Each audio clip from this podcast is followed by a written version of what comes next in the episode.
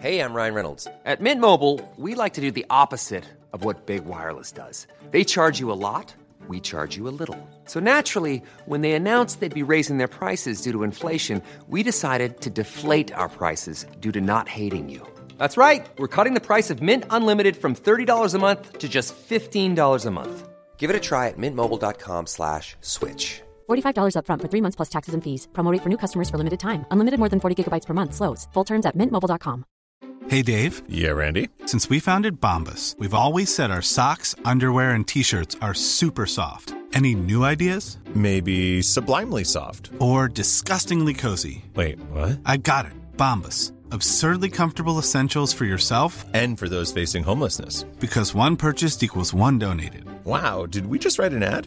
Yes. Bombas. Big comfort for everyone. Go to bombas.com slash ACAST and use code ACAST for 20% off your first purchase.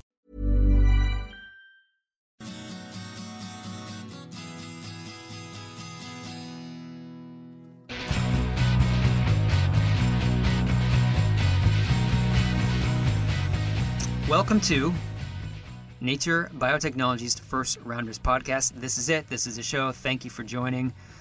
I am the host, Brady Huggett, and the guest today. No, what? You know what? Before we get to the guest, one item. Um, recently, the Nobel Prize in Chemistry was given out, and the winner, part of a three person team, was Sir Gregory Winter.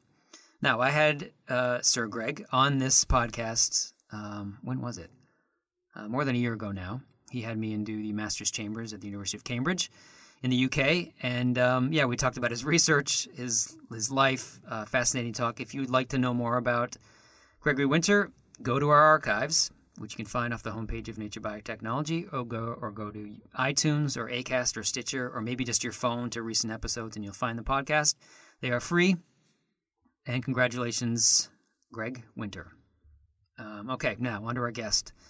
The guest, Christoph Lengauer is a uh, partner at Third Rock Ventures. He's at Celsius Therapeutics, Blue Rock. He's spent time at Novartis, Sanofi. Um, he is an Austrian by birth. We talked about that. His family is a long line of Austrians. He didn't want to come to the United States. He had no desire. He, he feels very European. Uh, he wasn't sure that he wanted to even um, continue in academic research uh, before he did his postdoc, but he did, and um, we talked about why that was. He is a uh, super interesting human being. Um, we talked about the refugee crisis and immigration. We talked about the immortal life of Henrietta Lacks, both the, the book and the movie. He was wrapped up in that scenario. Um, we talked about that and, well, of course, cancer research, that too. All that coming up. Now, I was thinking about how to tie in um, this particular podcast with our sponsor, which is Johns Hopkins University. And it's super easy, and here's why. Christoph also spent more than a decade researching at Johns Hopkins University. Now, JHU has a program. It's called the MBEE program, the Master of Biotechnology Enterprise and Entrepreneurship program. It is a two year program. It is meant to take those who are adept at research and teach them about industry, how to launch and run a biotech company, what does it mean to do drug development, etc. Um, it's a great program. You can find out more information by going to enterprise.jhu.edu.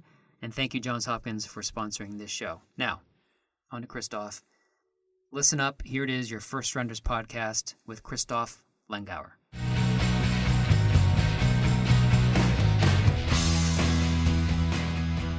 I guess we could have just moved your chair up or up or down, but no. That's all I can do, I think. It does go up if you. Yeah, Ah, yeah. yeah, yeah. Yeah, that's But that's still, it's whatever. that's good. Yeah. All right. I think I might bring this up a little bit. Yeah. Okay. I think this is Does this work? this is pretty good. Yeah. Okay. I want to talk about. Uh, well, we'll talk about how you got to the U.S. first. But you were actually born in Austria. Is that true? That is true, yeah. Yeah. Where were you born? It's a small town in Upper Austria, somewhere between Salzburg and Vienna. But, but almost everything in Austria is between Salzburg That's and right. Vienna. Yeah. Yeah. and what did your parents do? Were, were, they Austrians forever by birth, or? Yeah, actually, I did one of those tests. Yeah, heritage, and mine is very clean. Okay, there's nothing else but Austria in that. Really? Yeah, It got that specific? yeah, it's that specific.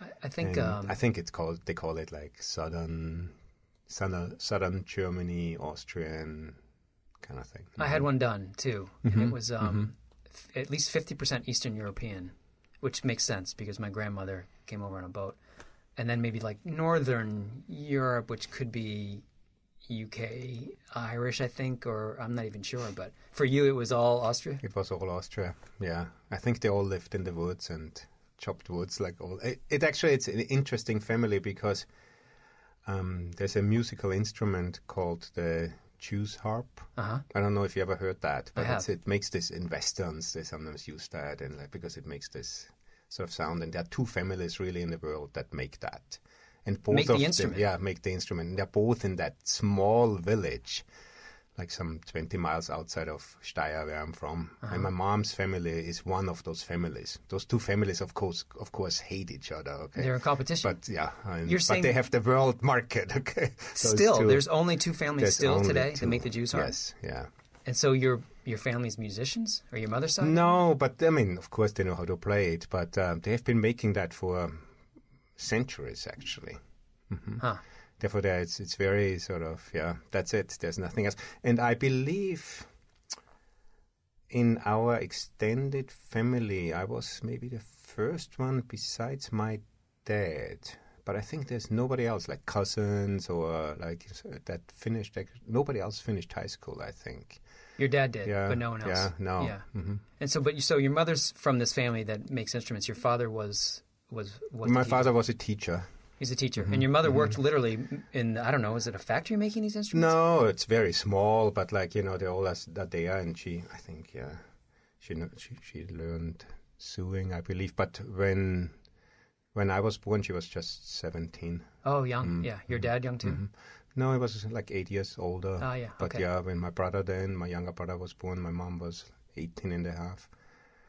Just the two two of you, you and your no, brother. there's also a, my sister who's a couple of years younger. Oh, okay. You're the oldest then. Yes, Yeah. I'm okay. oldest, yeah. So you said your dad had finished high school, but no no college.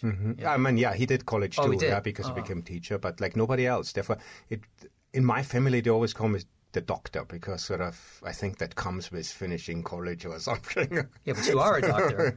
I am sort of. I mean, you have a PhD. Yeah, have a that one, yeah. PhD. Okay, so you're growing up in between Salzburg and Vienna, and uh, do you have any idea of really kind of what you want to do?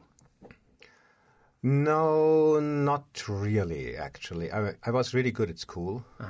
All parts of it? Yeah, it was super easy. Uh, I I felt and uh, um, and I read a lot. I read everything. I remember there was this bus station where we went to where we got off the bus when we went to school, and they had like this bookstore there, and they Uh-huh. always had this in front of the shop. They have this like cheap book kind of thing. Yeah, like a dollar And I bought like everything off there. Okay, mean- like like. Twelve books, twelve dollar. I mean, Nonfiction, whatever it was. fiction, yeah, poems, anything. everything. Yeah, and I read all of it. Okay, therefore that was sort of that was my world in a way.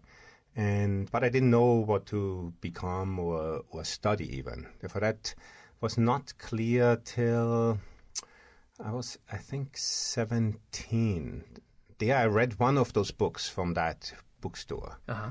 and the translation to English is something like cancer when life goes wrong, or something like that.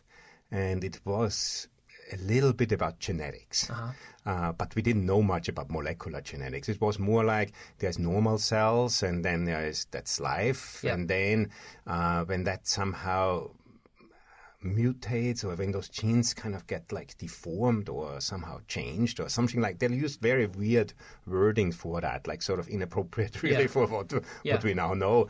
And then said like if that goes wrong that's what cancer is therefore it's life going wrong. And i i found that super interesting. I, I thought like this is something that people don't know much about. This is something that needs to be revealed or discovered. This is something that's not clear but sounds New, right? interesting new in a way. And i'm like this is maybe something that I would like to exp- explore. An alternative would have been like oil, oil industry. Really? Because yeah, because no, because it's about. I it fascinated me to dig for something that you don't know where it really is, and kind of find it deep underneath the water, and like see if you can figure it out, and Yeah. then sort of take it and like do something with it. It's in a way, it is kind of similar. It's like it, I think it's this concept of discovering something. Um, so you're you're 17 and you're thinking, okay, the oil industry or possibly something to do with genetics. You're not sure. And is your father's a teacher, right? Is he sort of thinking? Was he encouraging one way or the other? Yeah, there was something else. Uh, I I like to paint, Uh huh. and I'm not sure I was talented in it, to be honest, but I liked it a lot. Yeah. And I did it for myself, and people felt it was good, but I'm not sure about it. I was definitely interested in art. Yeah. And therefore, if I compare it to stuff that I like, of course, I felt it was really bad. But Uh-huh. like, I f- somehow people thought that's interesting, and therefore I, I explored that a little bit too to see if I can go to art school and maybe become a teacher also, like uh, teaching art and Yeah. uh, painting myself. Um, but that's the only thing. My pet, my parents didn't encourage or discourage me to do anything really. I think you know, um, but they, they just wanted me to be clear that becoming a teacher is kind of a tough life, and um, In in what way? in that I think them bringing up a family was not easy because my mom was so young, as I said, and there wasn't really any money. So financially, and teaching we didn't tough. have a car till I was fifteen Yeah. and therefore they felt like it's financially hard and they somehow were hoping that since I was good at school that I'd do something that maybe makes life easier financially. Yeah. Yeah. I think something like that, but uh, it was not a strong discouragement, but it was kind of there, and I heard it. I'm like, okay, maybe then oil or genetics. not not the painting, right? not painting or teaching. Yeah.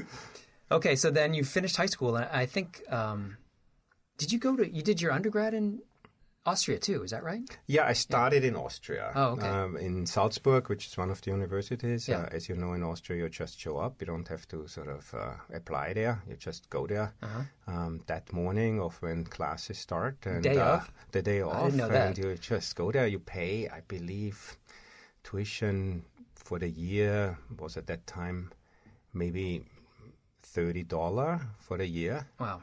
and you pay that, and then you're in. And then they deal with you somehow. They make space for you and provide uh, teachers, and uh, yeah, that's what you do. Is it sort of a like a, winnowing out? Like anybody can go and sign Anybody up. can go If you have the thirty dollars, you can go. Yeah. Mm-hmm. Who finished high school? But as the year goes on, are some people thinking I'm not qualified for this? I'm not, or I don't want to do it, and they just sort of drop out. Yeah, Yeah. exactly. Yeah, and um, that's how university. Yeah, that's how it is. And um, it was interesting because I studied human genetics, and not many people do that, especially at the time. Yeah. At the time, it was a field that nobody is- really what- knew. what year is this? This is uh, like, that um, was uh, 80, Eight. 80 something. No, 80 80 something? 80 Oh, 80, something. Yeah. yeah. yeah. 60s. Yeah. Yeah, 80 something. Okay. 83 or something. Yeah. Yeah, yeah. And um, yeah, you just show up and uh, you go there. And not many study human genetics because it was kind of esoteric. Yeah. That's kind of what I wanted, right? Yeah. Discovering something and something that not everybody kind of does. And uh, we had this this professor showing up the first day, and he. I remember that because after that day, a lot of uh, of the those students dropped out because he gave this this emotional speech, and um, he said, "If you want to study genetics, um, this is something that will change the world, and better get used that this is something global." this is something where you have to have gypsy blood in you. You know, you have to have yeah gypsy blood in you or something like that. Okay, which by the way is a little bit ironic, uh, but we might come to that later. You're like, but I don't. I'm Uh, 100 percent Austrian. Yeah.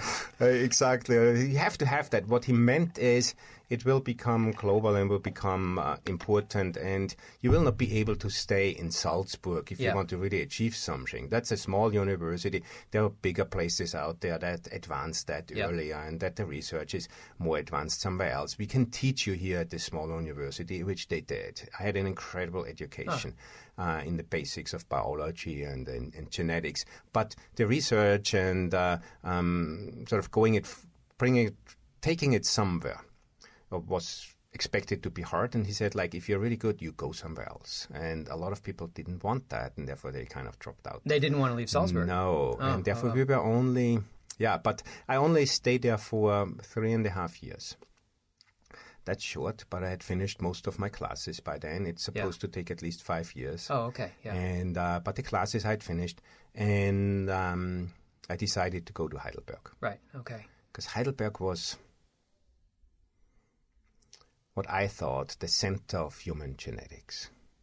There was this elderly professor there, uh, Professor Vogel, and he had written with Motulsky, the other famous American human geneticist, a book called Human Genetics.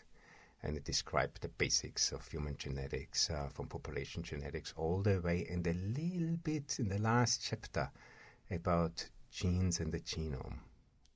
The second last chapter was about chromosomes, of course, but like that's uh, as far as it went. Uh, Yeah. And That's uh, as far as the body of knowledge went. Was that last exactly, and. I Yeah. found that super interesting. Uh, how how one had learned to what genetics, how it works, and uh, um, because you can't see a gene, and that sort of fascinated me. Therefore, working on something that you can't see, that's all in your head, it's all deducted. That I, I found interesting, and I said I need to go there, and. Um, You'd read the book already. yeah, I Yeah, read that yeah. book, and um, I, I I applied there and got in for my diploma, and then stayed on in Heidelberg for my PhD. Right. Which is another. How long did that take? Four or five years. Yeah, four years. Yep, and that was super interesting because uh, I worked in the lab of uh, Thomas Cremer, and uh, Thomas had just returned from Yale, where he, together with uh, Peter Lichter, who was then also at the German Center of uh, Cancer Research, uh, also in Heidelberg, had, um, together with others, uh, discovered what's called FISH. And Yeah, FISH stands yeah, yeah. for fluorescence in situ hybridization. Uh-huh, yeah. And it's basically you paint parts of the genome and you can, with fluorescent probes, and you can see that then both on chromosomes but also in the nucleus. And um, because he wanted to understand the topography of chromosomes, he thought that there is a system to it, which means I mean, we have all those chromosomes and they sit in the nuclei, but they don't really fit in there well. Therefore, they are de- they are like they're all like in long Yeah. threads in there and messy. And in a way, they need to condense then before they divide. Yeah. And uh, nobody and people thought maybe that's random, like spaghetti, just sitting in the bowl. And so the, the question is, why do they even need Or to condense? are they actually no? But like, is there an order? Is there a topographical order of those chromosomes? Is it not just I taking Yeah, spaghetti, yeah, yeah. throwing it into a bowl, but is it maybe that certain chromosomes or regions are always on certain places? Some people thought there were hooks on the on the membrane that maybe the ends of chromosomes attached to, so that they are not getting clumped up, Uh-huh. and because it's totally messy when it, they condense, and then I mean. Like how, how does that work? Yeah, yeah. And he wanted to study that. But I wasn't interested in this. I liked fish because I thought one can stain, one can find abnormalities in nuclei. Uh-huh. Because we knew from chromosomes that sometimes there's something wrong. That there can be translocations where actually two chromosomes come together. Yeah. And then one gene sits in the neighborhood of another one and does something weird and that causes cancer. And, we, and I thought that hasn't been very accessible to us at the time because we looked at chromosomes. And I thought like maybe we can see that in a better resolution in the nuclei. And I wanted to use that for it. Therefore, there was always a tension in the lab between figuring out the topography of chromosomes that I really didn't care about. Um, and me and a couple of others trying to understand if we can see uh, chromosomes abnormalities that indicate cancer or Yeah. allow the diagnosis for cancer. Yep. And so w- this this uh, tension, were, were you okay? You're going to work. He's the this is the PI of the lab. Yes. So you would work on the topography for a while, and then when he would turn his back, you'd go over and start thinking about cancer again. Uh, he got interested in, of course, too, right? Uh, uh, because uh, at that time the technology was just new and it, everything counted. Like any application of a new technology was kind of interesting, and we published a lot, Oh, which yeah. later on helped me. Yeah, yeah, yeah, Of course, yeah. because everything was new, and he was super supportive of it. Of course, yeah. Huh. Mm-hmm.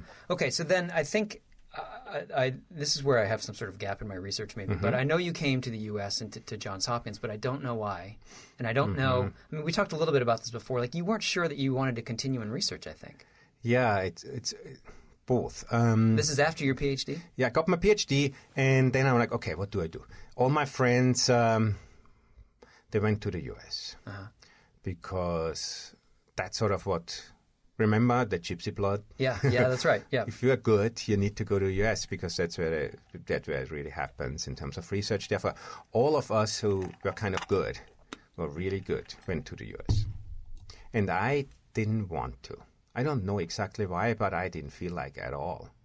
And I mean, you weren't married or anything. ah, yes, we, I was married already. Actually, we had already. Uh, that's crazy. Yeah, we had already th- three children. So at that might the be part of time. it. They were super young. your- I was Yeah. very young also. Yeah, I mean, um, super young actually. Therefore, our first child was still born when I was uh, in Salzburg. Therefore, I was third year college. At so you time. were you were 21. I was 21. Yeah, That's like your it's like your mother. You had children yeah, very young. like your mom. I thought that was cool because uh, my mom watched the same movies as we did, and she listened to the same music. That and I, cool, I yeah. really thought that's kind of cool. Therefore, I wanted to be part of my children's life in a very sort of young way. young way. Yeah. So how, how I liked you- that. Therefore, that was the idea, and sort of we got our children really young. I was like 20 when we got married. and 20 then- when you got married, Yes, yeah. and then we had three children, and um, um,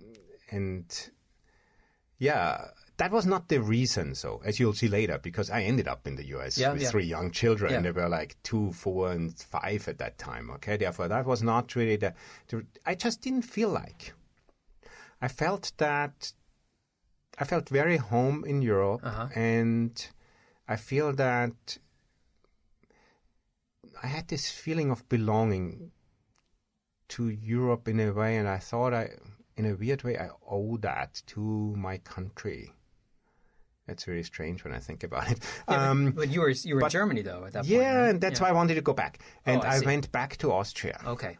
Not that it is that far away, but Yeah. um, and there was this institute called IMP, Uh-huh. Institute for Molecular Pathology. It was a very famous institute. It still is. Was sponsored at the time by Genentech and Boehringer Ingelheim, two pharma companies or biotechs. Uh-huh.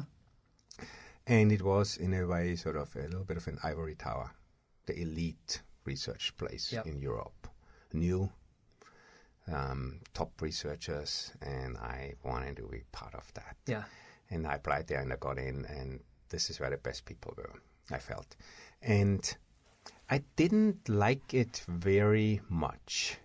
It was a great place, and I still sort of remember that how how quick thinkers there were. But I somehow felt it was at the time. Now it's different.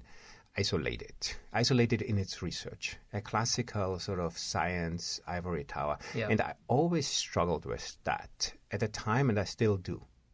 Um, I think science must be more open and cannot be sort of isolated, even if it's basic research.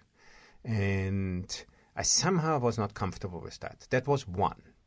The other thing was I got very involved with uh, um, helping refugees. And those were, How did so? How did that happen? And that's so outside of the ivory tower that we're talking about. yeah, that happened. Remember in 1989, the wall came down. Yep.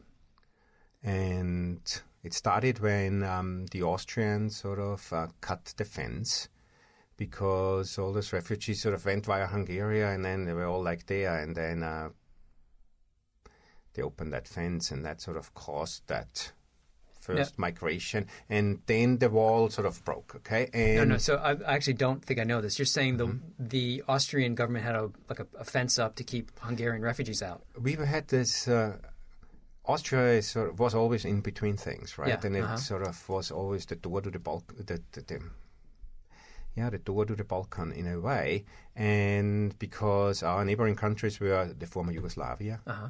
um, then Hungary, Uh-huh.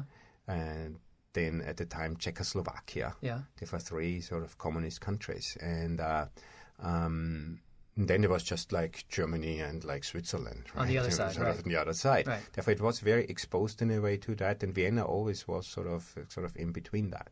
And uh, yeah, a lot of people started wanted to leave some of those communist countries, including Eastern Germany or Poland, um, and they either went to the embassies of other in their country or others because they mm-hmm. were neutral places Yeah. and sort of tried to get out. And then some of them ended up at the border of Hungary and Austria and climbed the, the fences of the border or tried to sort of break into their country or things like that.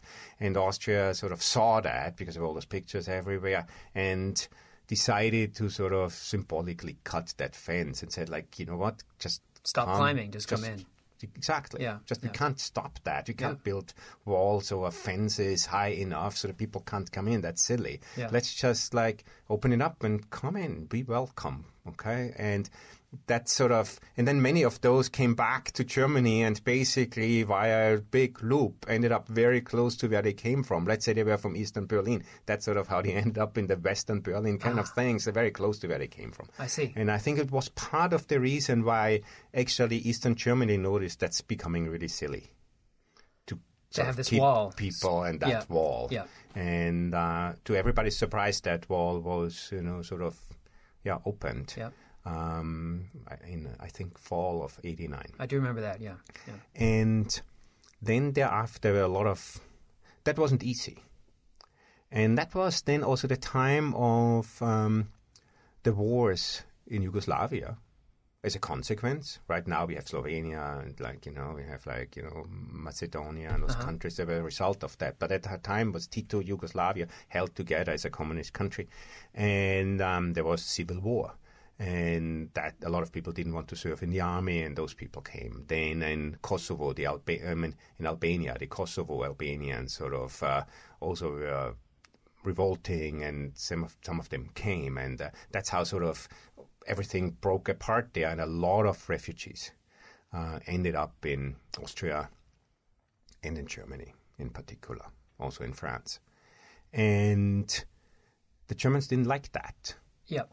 And all those refugees were uh, applying for asylum or tried to because it was one way of staying for a while uh-huh. and couldn't but that was not really organized well. And they kept them together in those in places in old hospitals or in former uh, restaurants that were no longer there and sort of broken down like factories and Yeah. said like hey that's where we put you You you stay here until we figure out Exactly. Yeah. We'll figure it out, the whole process and what we do with you and how you will, you know, till then you can't really leave that place because we you know, control you somewhat. Yeah. And that's how it was. Yeah. And the population didn't like that. Okay. And they burned those places. And mean the refugees police burned the places? No, the, the, the Germans. Oh, they didn't like them being held. They didn't. I see. They, Yeah. they, they were afraid of the refugees. Yeah, they yeah. thought like, hey, you know, they rape women or they, Uh, this is uh, not they a- do I stuff, mean- they steal. Okay, I mean, it was like it was sort of that, especially also in what used to be the former Eastern Germany. Yeah. Because now they were finally free, and now other people sort of come in and they take stuff away, like. Um, houses to live and jobs that that had to be created Yeah. and then food to be bought and like you know places that need to be hospitals you know like all those kind of things therefore they were jealous in a way uh, or at least that's how I explain it, and afraid Yeah. of something they want to deal with. I mean, that's not uncommon to what we are going It's- here. I was just through. gonna I say, mean, this is ongoing today. thing. This Yeah, is like yeah. the same discussion. And there were some people who felt that was unfair because we didn't know those immigrants or illegals or refugees or asylum applicants. We didn't know those people really. We cannot just say, hey, you know, they're all bad and they're Yeah. all dangerous. Maybe actually, and what we did, and I was part of that, we said like, because in that village outside of Heidelberg where we lived, there was also one of those restaurants and like 45 or so of those refugees came in and the village revolted this will be disaster. This will be you can't walk on the street anymore. This is unsafe. They will hang their clothes outside of their balconies. They will like throw away food that's left over. They Yeah. will de- demolish things. They will not mow their lawn and like okay. Yeah. And we said, hey, that's maybe not fair. What we do is let's get to go. Let's get to know those people. and let's introduce them and their stories to the village. And we organized a big event, and hundreds of people showed up. And we introduced the families and their stories of those foreigners to people to make it personal. But how did you? What, who's this group? How did you join this group? How did you? Did you? Were you seeing this on the news and you thought, well, I'm going to start a group or join a group? Or Yeah, there were like three or four people, and we sat down one evening and just said, hey, you know, it came out of a conversation. We said, like, look, this is going on in our village, and they will show up in the next two weeks. And somebody said, like, hey, maybe let's not write to a fair. And then we had this idea, and we just got together and formed a, a group. We Oh, later so on won a a human group. rights Wow. award for, for Heidelberg in that regard because it became actually something more professional later. It ended up being organized. Yeah. Uh, women helped uh, women to find doctors. Uh, we helped with issues at school. There were translators organized, and of course, lawyers uh, deployed to help with the asylum cases. Yeah. That's how it started, and we protected those people when uh, when um, the right wing attacked those uh, refugee places, and uh, the police was not willing to help or support, and therefore we formed the human chains to sort of protect that in a way. how big was your group? It was then um, our group in that village was maybe like a hundred people, but in Heidelberg and the other places it was thousands, and uh, it was This is- became big. Yeah, Yeah, we a- were all sort of came together. It's like you have to imagine it like this: when somebody in some small village, let's say in Arizona, somebody says like, "Hey, you know the illegal immigrants? Let's just introduce them and be like." Be non-judgmental at first. Yeah. And then somewhere else that's happening too, and people kind of exchange and then organize themselves around it. And eventually that's uh, maybe statewide or maybe nationwide. And all those uh, organizations and people helping and supporting form this alliance Yeah. and become stronger. Become stronger when it comes to then policy making, when Yeah. it comes to supporting on the legal side, uh, uh, in terms of um, um, PR and like telling stories and TV coverage and whatever you want. Therefore, yeah, it became a movement. So a few things. I mean, so you you, you had some friends and you thought we're going to do this thing, and you started this thing, but you realized that other people, of course, did have the same idea. They also felt the same that you did, and then you began to link up. Yeah. But how did you know? You know, did you know that some right wing group was going to attack the restaurant that night, and you went there ahead of it? How did you know that those things were going on in order Yeah. to be there to defend uh, these refugees? We knew that this were going on in other parts of the country, therefore it had to be sort of thought about, and we had planned, or we had sort of organized ourselves. We are prepared for that. Therefore, we had those phone chains that when something suspicious also happens, even in the middle of the night, that those phone chains get activated, and then our sort of all of us ended up showing up. So just, I mean, we don't have to talk about this forever, but I'm so like one night. Tell me what happens. The phone chain goes off. Yeah, you, get know bed, those. You know those like little bombs that people throw because like you can, you know, there is alcohol in there and like Molotov you know, cocktails? Molotov cocktails, exactly. Yeah. and when they sh- they showed up with uh, many of them, and then they throw them, and like start, things start burning, and then nobody shows up, police or so, and then we do. You show up after the. Yeah, After immediately then, yeah, of course, because you know help, and it's usually just like you, you know, I don't believe in, uh, or I believe that with you can do a lot if you if you stand for something and you're non-violent. I think you can have enormous impact. I think it's something that surprises and confuses people who are violent and don't understand really why. I believe in that. That so- Yeah. sounds super naive, but I think it's actually there's a lot of power. I think in standing up for what you what you believe in, and I think it makes other people at least um, reflect on it. You mean to, so to not meet their violence with violence? It Yeah. almost makes them stop because this isn't the expected reaction that Yep. they would. Yeah, yeah. But you're you're telling me that you like show up and the building is on fire? I mean, it was it was just the beginning of it, right? You know, where the first sort of of those Molotov cocktails sort of flew, and um, but then of course, you know, we then call. Uh, um, fire department, and I see. they show Okay, up so you're because the- then yeah. it's public knowledge, and Yeah. then it's sort of exposed, and then it's no longer hidden, and then it's sort of something where you need to act on, and then of course. I see. That's amazing. So that's how it goes, and that the reason why I tell you that because that's it fast it it became into, important to me, and I spent quite some time with that because I saw the suffering and the the needs that those people have, as many of us have too, yeah. and. I saw that one of the roots for it is actually the status. And we have this discussion here in this country too. That actually, yes, there's one thing about illegal immigrants, but one of the biggest issue is the fact that they are illegal. Yeah. That causes that's that's maybe the source of most of the problems associated with it. Be it crime, be it like sort of underprivileged, being not having a chance to sort of grow up in this society and like you know establish yourself in the right way. And um, that root cause uh, with refugees is that they don't get asylum then they can't work, and without work, then they don't know what to do, and then problems arise. Yeah. And I started getting involved and um, accompany uh, some of the refugees to their asylum application when they had their interview. You show up at your interview and then you get rejected, okay? And we try to sort of prepare for those interview better, tell them what to say and what not to say, and like how to tell their story. Um, and that's how I got involved on the legal side. And I studied those laws, and I bought all the books. Uh, you know, I liked reading Yeah, anyway. yeah, but yeah. I just uh, and I bought all those books, and I learned civil law, and I learned sort of uh, uh, refugee laws, and the United Nations High Commission of Refugee, and like the United and Amnesty International, and like those were sort of sort of the new sort of conversation partners, and. Um, the Geneva Convention and how it all relates towards the law that we have written. And um, I became, re- I found that again interesting because I think it's super creative because there's a written law and it's useless unless you interpret it. And that's again all in your head. I like things that you don't see Yeah.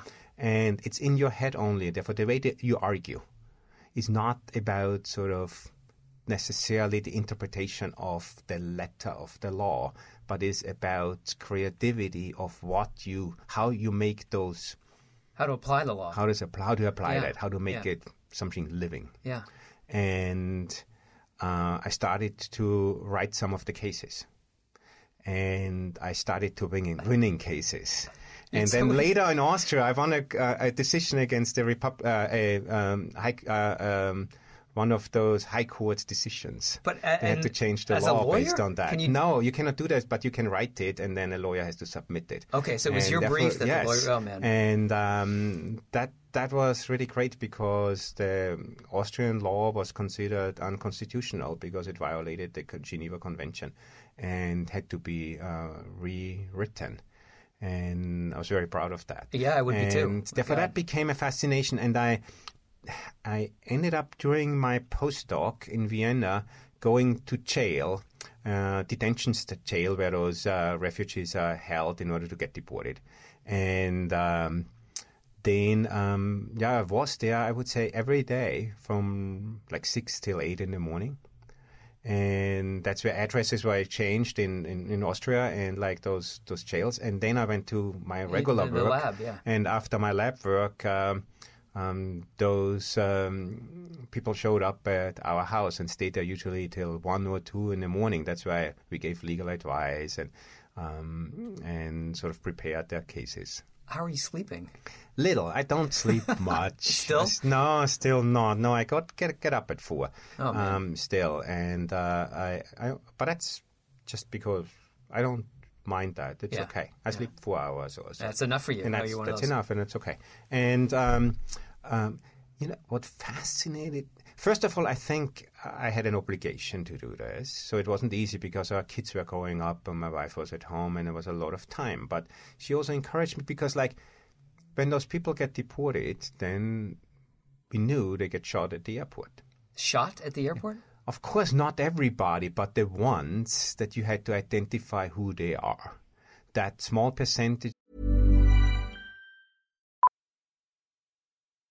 Millions of people have lost weight with personalized plans from Noom, like Evan, who can't stand salads and still lost 50 pounds.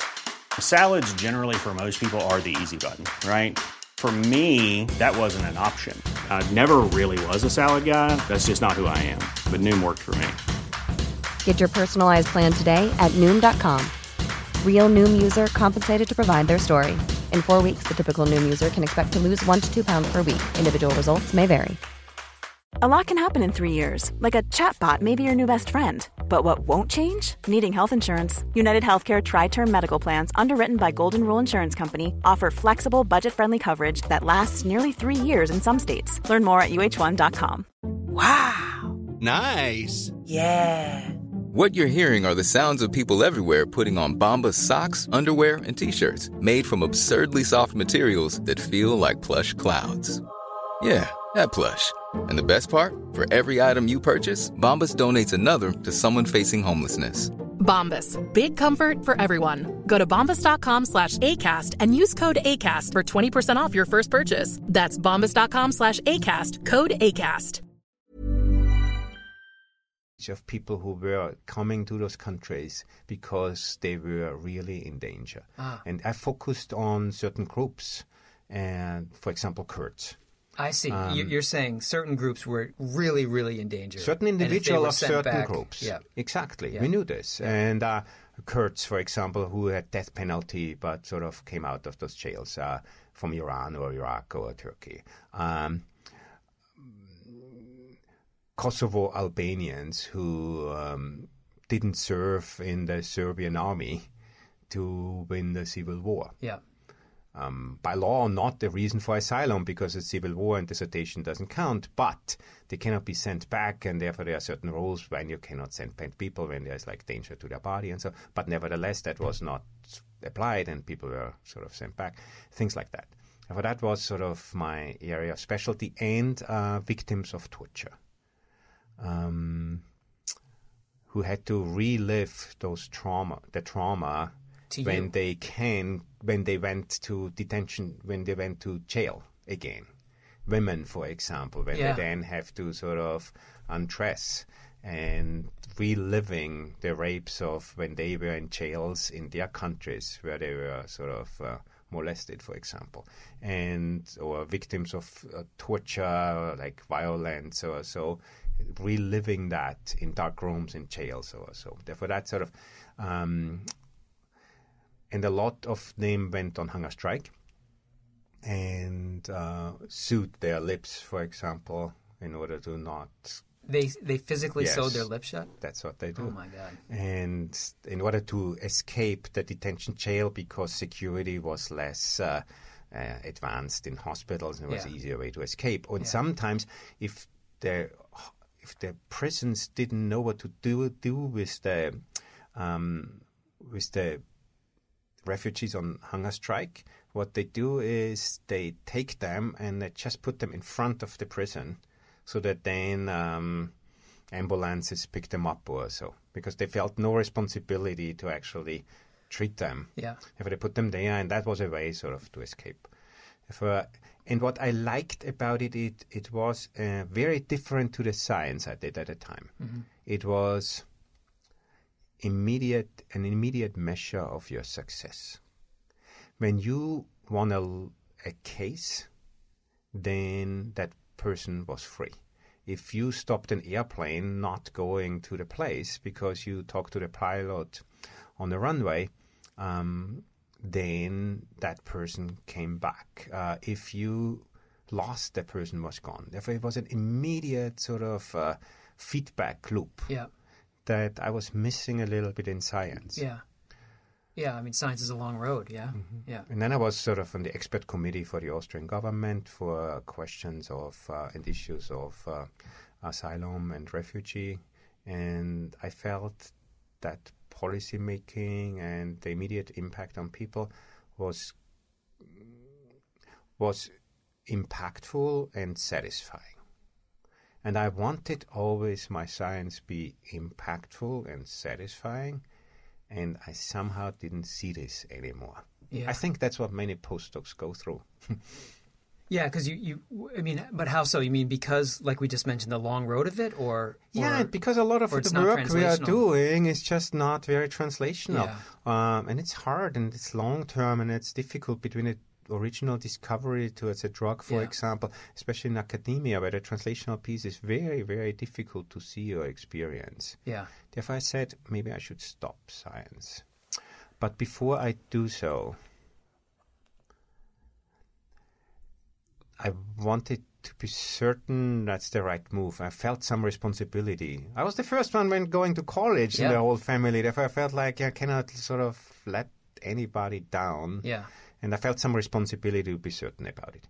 And I said to myself, I want to maybe I should maybe I should try to get into the best lab, molecular genetics lab that works on cancer in the world, and see how it's there.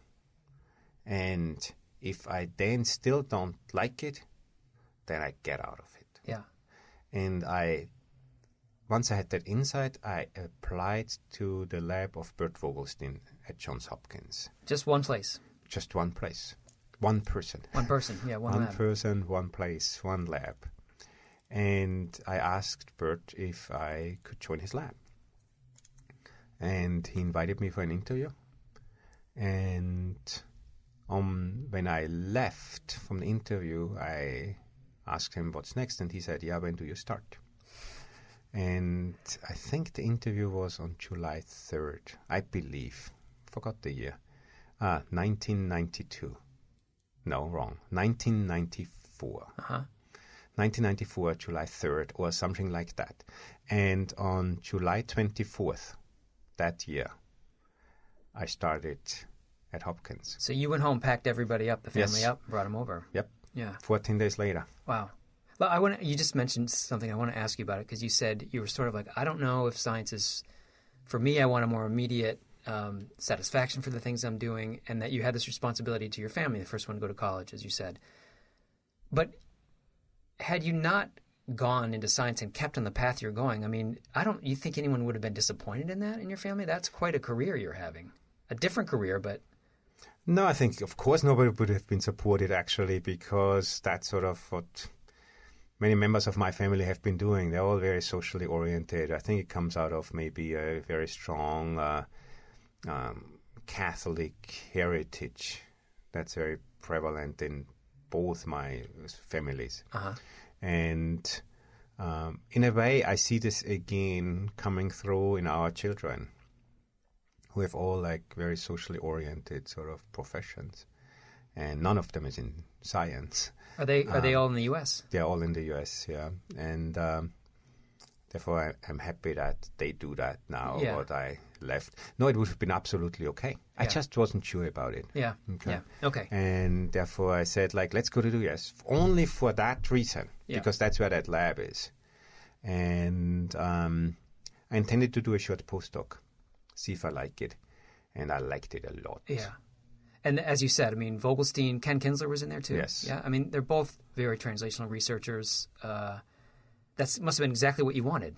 It was exactly what I wanted. I felt very comfortable because I could be authentic. And whenever I can be authentic, I feel comfortable. And I could be the way I am. And in that, I could think creatively. And there was a lot of space to do whatever you wanted. And it ended up being also super successful. We discovered so many important genes and oncogenes Yeah. and uh, tumor suppressor genes and how cancer works. And uh, um, How long were you in that lab? I was there 12 years. 12 years, yeah. For- That's for a great eight- time for, I mean, so many discoveries in that period, right? It took you Yeah. into 2002 or 3?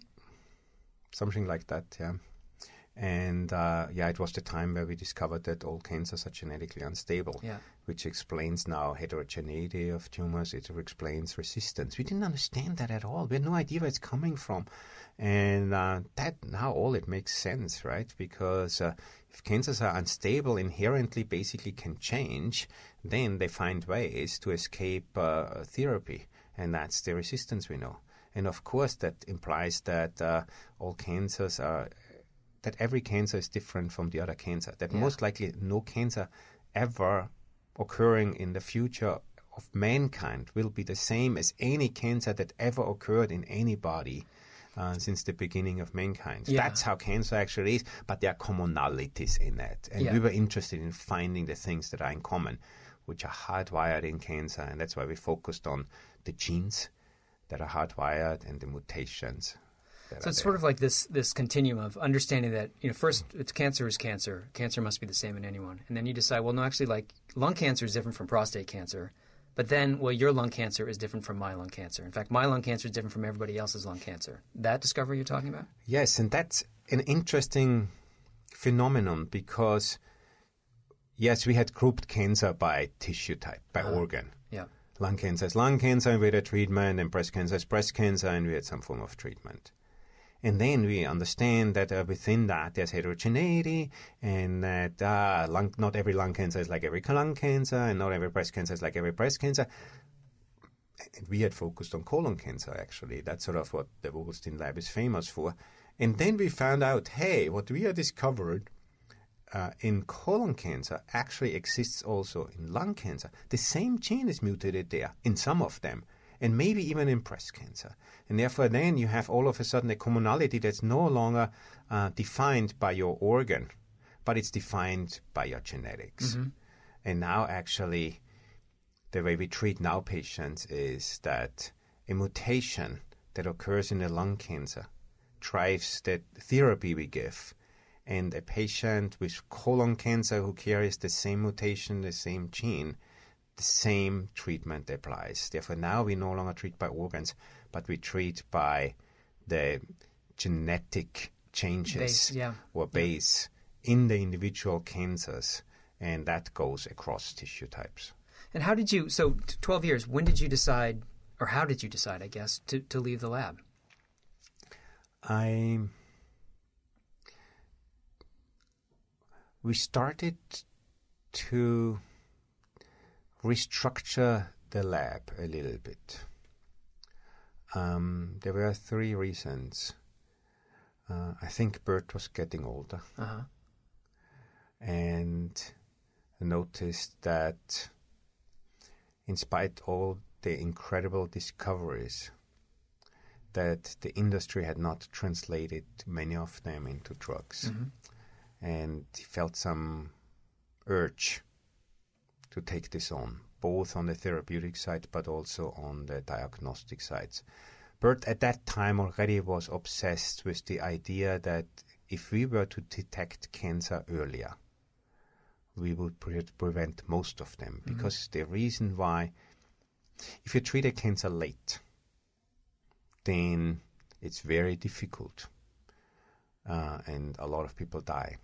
But if you treat a cancer early, then your chances of surviving it is much better. That's better than any drug that can ever be made. And that was already his obsession and idea at the time. Uh, in my case, I was just promoted to associate professor. Therefore, you had some time Uh-huh. because that pressure of publishing was moved out for five years. Then you get then your full professor position. There was the luxury of having a little bit of time. And in Ken Kinzler's case, um, his wife at the time had just died of leukemia. And that was a shock for all of us because she was very, very young. And we, who know everything about cancer, were powerless in that.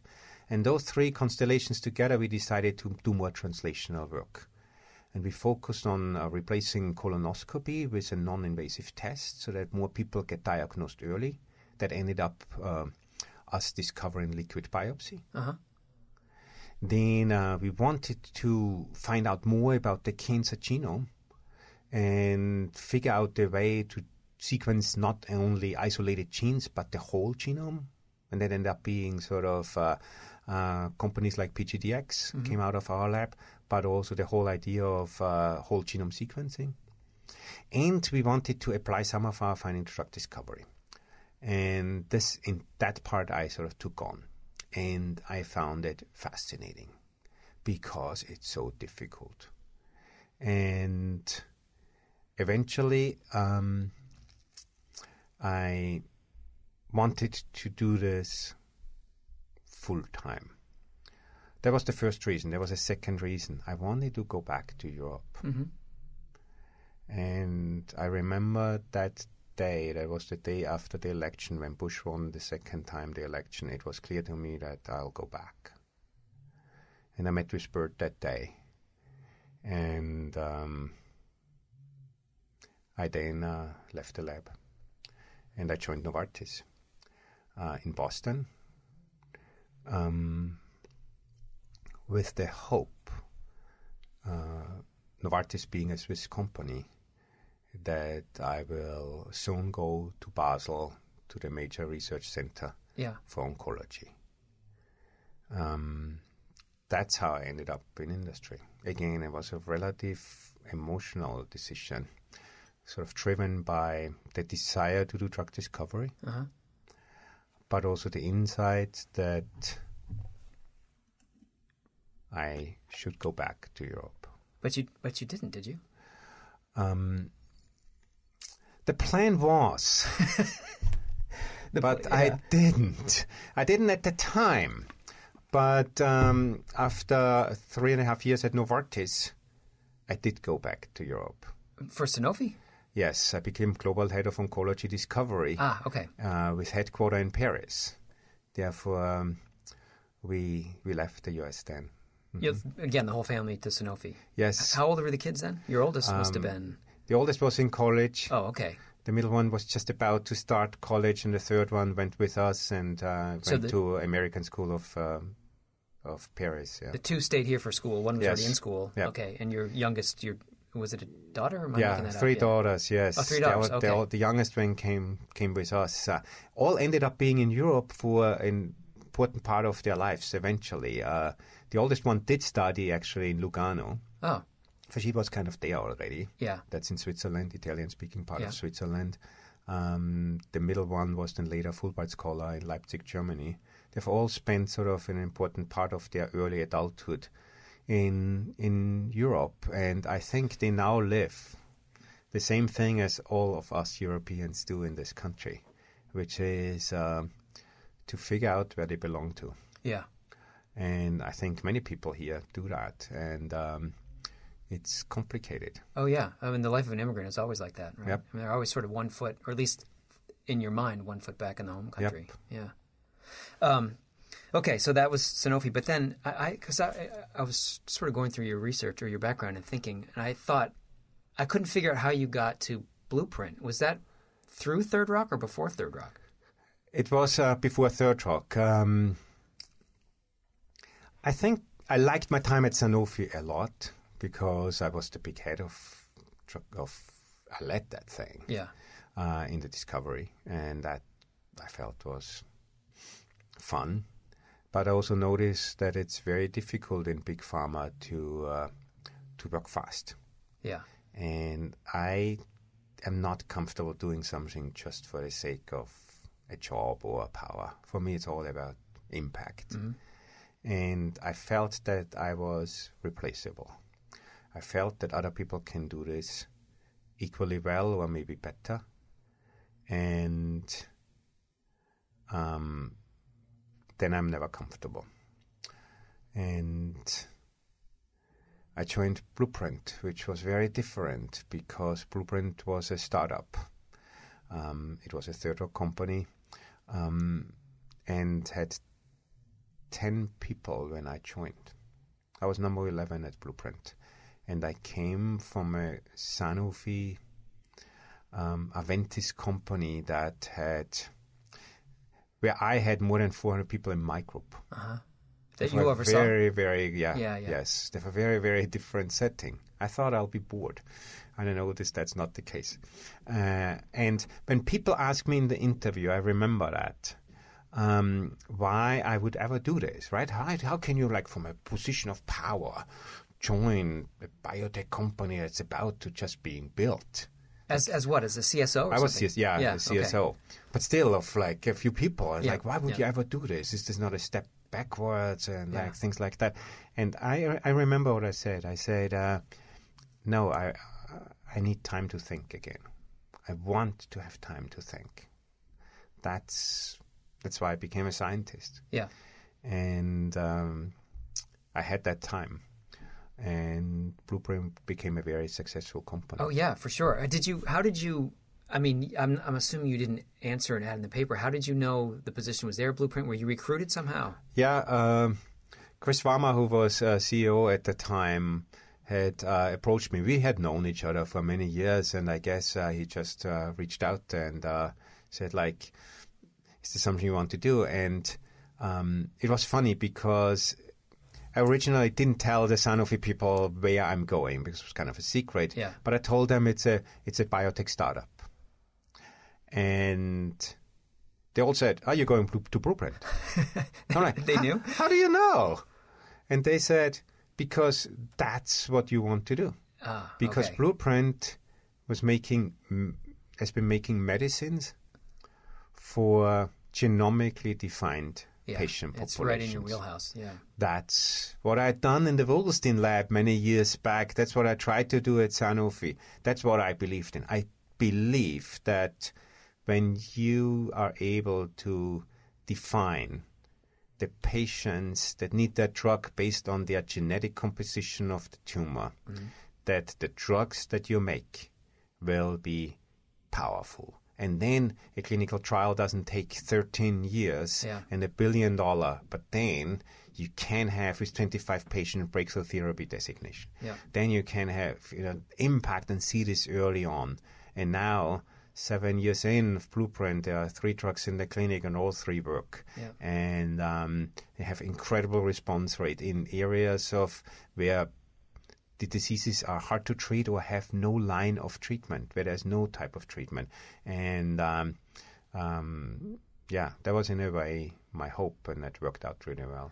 So, but then, so then, and then you got to Third Rock, and then Yeah. and then Third Rock, you know, uh, and this is what this was my reading when I was looking at it. And then from Third Rock onto Celsius as sort of like a founder there. Yeah. Yes, that's Yeah, okay. correct. Yeah.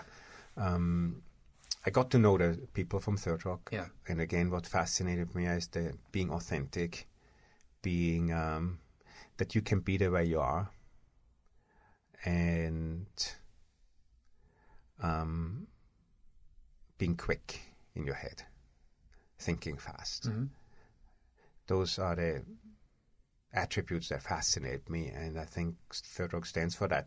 And um, when Alexis Borisy asked me if I want to sort of help discover companies, that means developing ideas into what could become a company. And you thought, yeah, you definitely want to do that. Then I thought I definitely want to do this Yeah. because ideas and young companies or concepts are like like babies or small plants. It's so easy to damage them. Just like one smash and it's gone. Yeah. It can destroy young things so easily. Therefore, young ideas need to be protected. And um, you can help that by being creative about it and sort of with that create some form of space for something that's young and vulnerable. Young ideas and young companies are vulnerable. And so are the people who join them, especially when they are talented but not yet experienced. And that's um, what I wanted to do. Yeah, I mean, you know, you, you were saying earlier about the, sort of the unknown a little bit. You like to experiment into the unknown, and let's think about how how this thing. And drug discovery is like that, but drug discovery in a startup is twice that. Yeah, is that? I mean, I don't see you ever going back to big pharma. I think what I like is startups are messy in a good way Uh huh. because you do not know yet. It's like a door that you step through and you have no idea what's in front of you. And all you have is, in a way, your experience and the impression that you had gathered over the years. That's all you have. And of course, if you do this alone, you are very restricted Yeah. because in front of you, uh, in front of you is this universe of possibilities, and behind you is your slice of experience in the world. Therefore, the only way you can deal with this as you step through the door, and every discovery is such a step, the only way you can do this is to link up with other people and their experiences so that what's behind you and behind, you know, is as wide and broad so that once you step through this, you can be better off and maybe more educated. That's the group genius that you need. Right. Yeah. And um, Yeah. that's how every discovery sort of leads you towards sort of the next path. Um, I wanted to ask you. This goes back to your time at Johns Hopkins. So you're at Johns Hopkins. There is a magazine article in Johns Hopkins Magazine, I think, r- written by Rebecca Skloot on the Henrietta Lacks family and these cells, these cells that the HeLa cells that have they reproduce endlessly. And you read the article and you reached out to the writer and said, "Hey, uh, you know, I work at Johns Hopkins and I work with these cells, and you know, maybe you can help put me in touch with the family." Now, I think a lot of people read that article. Certainly, a lot of people at Johns Hopkins read it. And certainly, other researchers did. But you were the one that reached out, and I think what I'm asking is like when I look at your your background, this sort of helping refugees, dealing with people who've been through torture. I mean, these terrible things, and that was really satisfying to you. And then you come across this article and you have a level of empathy that then brings you to reach out to the writer. And I'm asking if you think you have more empathy than the average person, I guess. I don't think so, but I like to act it out. That's just how I think about it. I I think we all we have a lot of empathy, all of us. The question is, what do we do with it? Sit down and be miserable or happy or like you know. I feel like real empathy needs to translate into action. Mm-hmm. Otherwise, it's It's just an emotion. an emotion. Yeah. And I read that article, and it basically sa- it reminded us that HeLa cells, as you just said, are so important. They were they were on the moon, and they, there would be no polio vaccine without. There would be no cancer understanding mm-hmm. without those, because they were the first cells that that multiplied, Yeah. and that the cells are coming from a woman whose cancer was taken out at Hopkins, and that family at a time still lived just two blocks away from Hopkins, but had no health insurance. Yeah. And I'm like, that makes no sense. And I believe, yeah, I reached out to the, I reached out to two people. I reached out to the officials of Hopkins and said, I read this and they should help. And I was not thinking of a big check, or I was thinking of maybe a dinner or Yeah. Or something like that, taking them out for lunch, or maybe helping them a little bit with the health insurance. That, that's what I thought. Yeah. Yeah.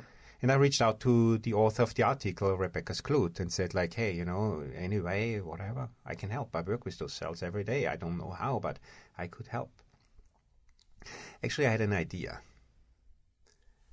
Um, I helped develop FISH technology, and mm-hmm. we were the first ones who colored those chromosomes in many colors. Oh yeah. Yeah. Yeah. And we had at the time used HeLa cells because they are tumor cells. There are a lot of changes in those chromosomes. And when you visualize each chromosome with a different color, you can see how many of those translocation and changes there are. Therefore, we had used that at the time. And I thought I could frame one of those colorful images of a HeLa, of HeLa chromosomes and maybe give that to the family. Rebecca said, This is complicated, and maybe one day she'll come back to me and when the family is ready. And I'd sort of forgotten about it. But a lot of people ask me, Why did I reach out? And like, uh, I think if I had thought through, if I thought through, it, of course I hadn't thought about it because I just act out those emotions. Yeah, yeah, yeah. And, and so it leads me to this other question, though, because I mean, I read the book, right? And um, you know, a lot of people are sort of like, well, they stole these cells from this woman, and as a researcher, you know that almost every cancer is biopsied, and this happens all the time. But what what was clear is that the family didn't know what was going on. They weren't aware. They weren't educated enough to understand what that meant that their mother's cells were everywhere beyond that. No one had really explained it to them, and that was wrong. Number one. Number two, they had a lot of mistrust towards the health industry, the life sciences, doctors, everything else. And that's not uncommon. I mean, I've had other people on this show who've said there is distrust between the black communities. This is why you don't see more African American researchers. And I want to ask you if you have any thoughts on how that distrust can be broken down.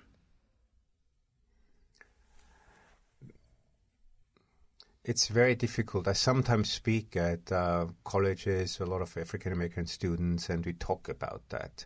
And yes, that that that feeling is still there. That feeling of not uh, being part of it or not being uh, on par. I mean, for for good reason. The Tuskegee syphilis experiment. There have been things in the past which give them ample. You of know, course, but even clinical trials today, you know, sort of African American are mis, uh, sort of underrepresented, Yeah, and yeah. I mean it comes with many socio-economic reasons or whatever that go hand in hand at times. But yeah, we we struggle in in sort of medicine and and healthcare, sort of with with uh, uh, equal treatment. Yeah. Of course, how can that how can that trust be restored? I think it. Um, it takes a lot and it's difficult. I was actually a member of the uh, Diversity Council at Hopkins, and we thought a lot about that. How to get more black students to Hopkins, uh, because it's still a white boy type of school, and um, we offered scholarship, and I think Hopkins does a lot in the community uh, in keeping businesses in Baltimore to sort of help that. And I think uh, more maybe than many, many other schools or universities. But if you are a black kid and you show up at Hopkins, let's say for an interview, you will not see yourself.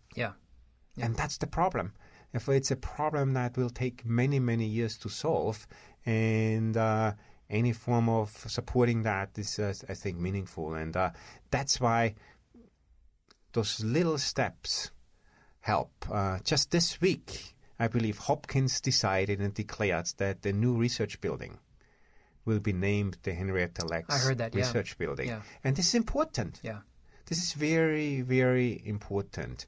And when um, the freshman students had as required reading at Hopkins the book of Rebecca Skloot, The Mortal? Life of Henrietta Oh, Lacks, then I'm like, yes. You're- you're saying that is- it, it, it is required? It was a few years ago, Oh, yeah, okay, absolutely. I, maybe it still is, but Yeah. if not, it should be. It should always be. Yeah. It's part of Hopkins, and um, yes, there were Hopkins research, but Hopkins was one of the few hospitals at the time that actually treated African Americans. yeah. That was in the book too. And um, of course, consent was uh, dealt with differently than today. And yeah, that, that empathy maybe didn't show because I think empathy always needs to result in some form of simplification. I really believe that.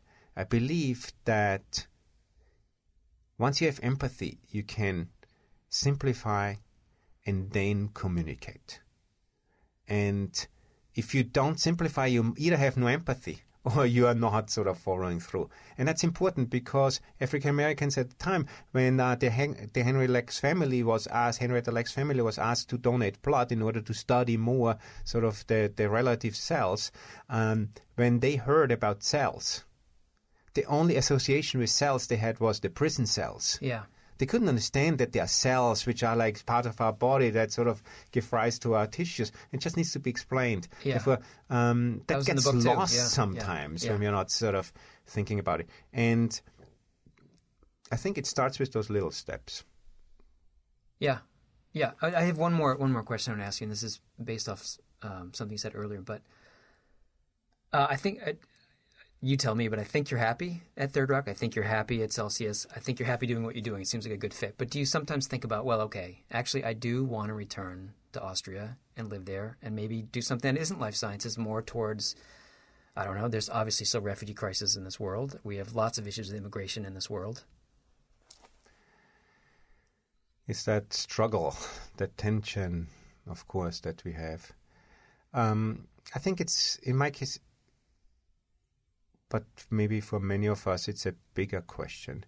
It's the question of sort of what do you want to achieve in mm. life and what what matters to you. And it's a complicated question. I always had a dream when I was 17 and read that book about that ca- cancer is life that goes wrong. Yeah. I just wanted to be part of a movement that understands the secrets that lie within the patients and give rise to diseases. And I wanted to be part of that discovery. And I think I did. And that's in a way also a selfish process. I think discovery and that feeling of it. I think somebody, I think uh, um, some Nobel Prize winner said it once, said like, discovery is this feeling of falling in love and reaching the top of a mountain, both at once. Combined, yeah. And that's maybe also a selfish process. that satisfaction that we get out of it. But also it translates into a lot of powerful medicines, for uh-huh. example. Yeah. And therefore, that was that second goal. That second goal was to participate in making a drug that makes people live that are supposed to be dead. And most of us don't experience that because one out, only one out of hundred drugs that go into the clinic get actually approved. Mm-hmm. And only one out of hundred ideas that we have get in the clinic. Therefore, our process is a process of failure. And that's my postdoc experience also, that actually what most of us do is work on stuff that do not end up being successful. Yeah. It's like if you were to sell shoes and then you retire and they ask you what you did for your life and you said, I never sold a pair of shoes. That's our job. Yeah. Every day, show up, go into the shop and try to sell it. You know, reposition them and do it differently and different signs on the outside and everything till late at night. And then you close your shop And and, another day of selling a pair. That's what we do day in and day out till we end up doing this. Yeah. That's our life of a scientist. And I wanted to break that and I wanted to sell a lot of shoes and make a lot of people happy with their shoes in a way. And I did that. Yeah. And now I'm dealing with the question that you ask. Anyway, satisfied what I wanted to do. I've sort of, I am, I sort of am part of this discovery excitement which I lived through. And I did good to our communities and the people who are sick. And the question is, what do you want to do? Because we are getting older Yeah. and uh, we are getting weaker, and one day we, what, what, what's, what's left? What's left to do? And is it being going back to your roots, where you have your emotional connection, which continues to be, of course, my country? That's where when I smell bread It brings you in home. Austria, it Ah. brings me home. Yeah. When I sort of um, when I see the mountains and the snow. Now it's like we are end of October. Um, the, the snow is coming in, and uh, I mean that's the time where it's foggy in the morning, and like it's like it's part of my belonging. Yeah. And I'm not sure. I need to figure out what's next. Currently, for now at least, I want to help find maybe another drug or two. Yeah. And then we'll take it from there. Perfect. Thanks for coming in. I appreciate Sure. the time. Thank you.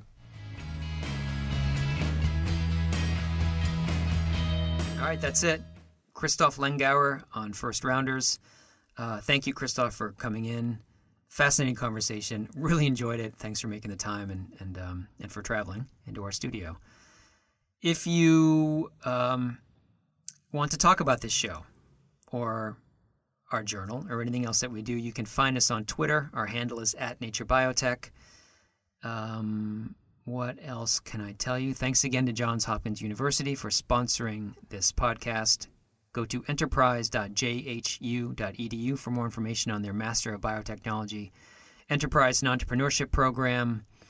Um, I don't think I have anything else to say. Thanks to the Midwest Quiet for use of your music in this podcast. And that is all. I will talk to you later, and goodbye.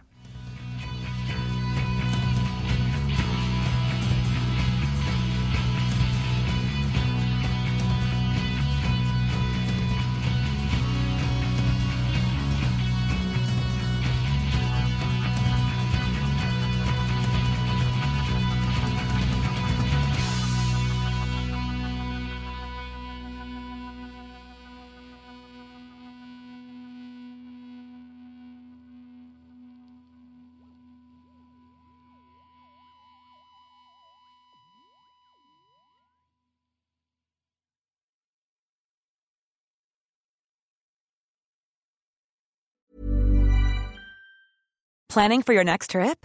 Elevate your travel style with Quince. Quince has all the jet setting essentials you'll want for your next getaway, like European linen, premium luggage options, buttery soft Italian leather bags, and so much more. And is all priced at 50 to 80% less than similar brands. Plus, Quince only works with factories that use safe and ethical manufacturing practices. Pack your bags with high-quality essentials you'll be wearing for vacations to come with Quince. Go to quince.com slash pack for free shipping and 365-day returns. Hey y'all, Darius Rucker here. You know, a lot of people ask me, what inspires your music? And one of the big things is a strong sense of place. That's why I love my home state of South Carolina and want to share the awesome things it has to offer. From the beautiful mountains down to the sunny coast, it's got it all. Not to mention two of my personal favorites great golf and amazing food. Come see why I love this place. Visit discoversouthcarolina.com.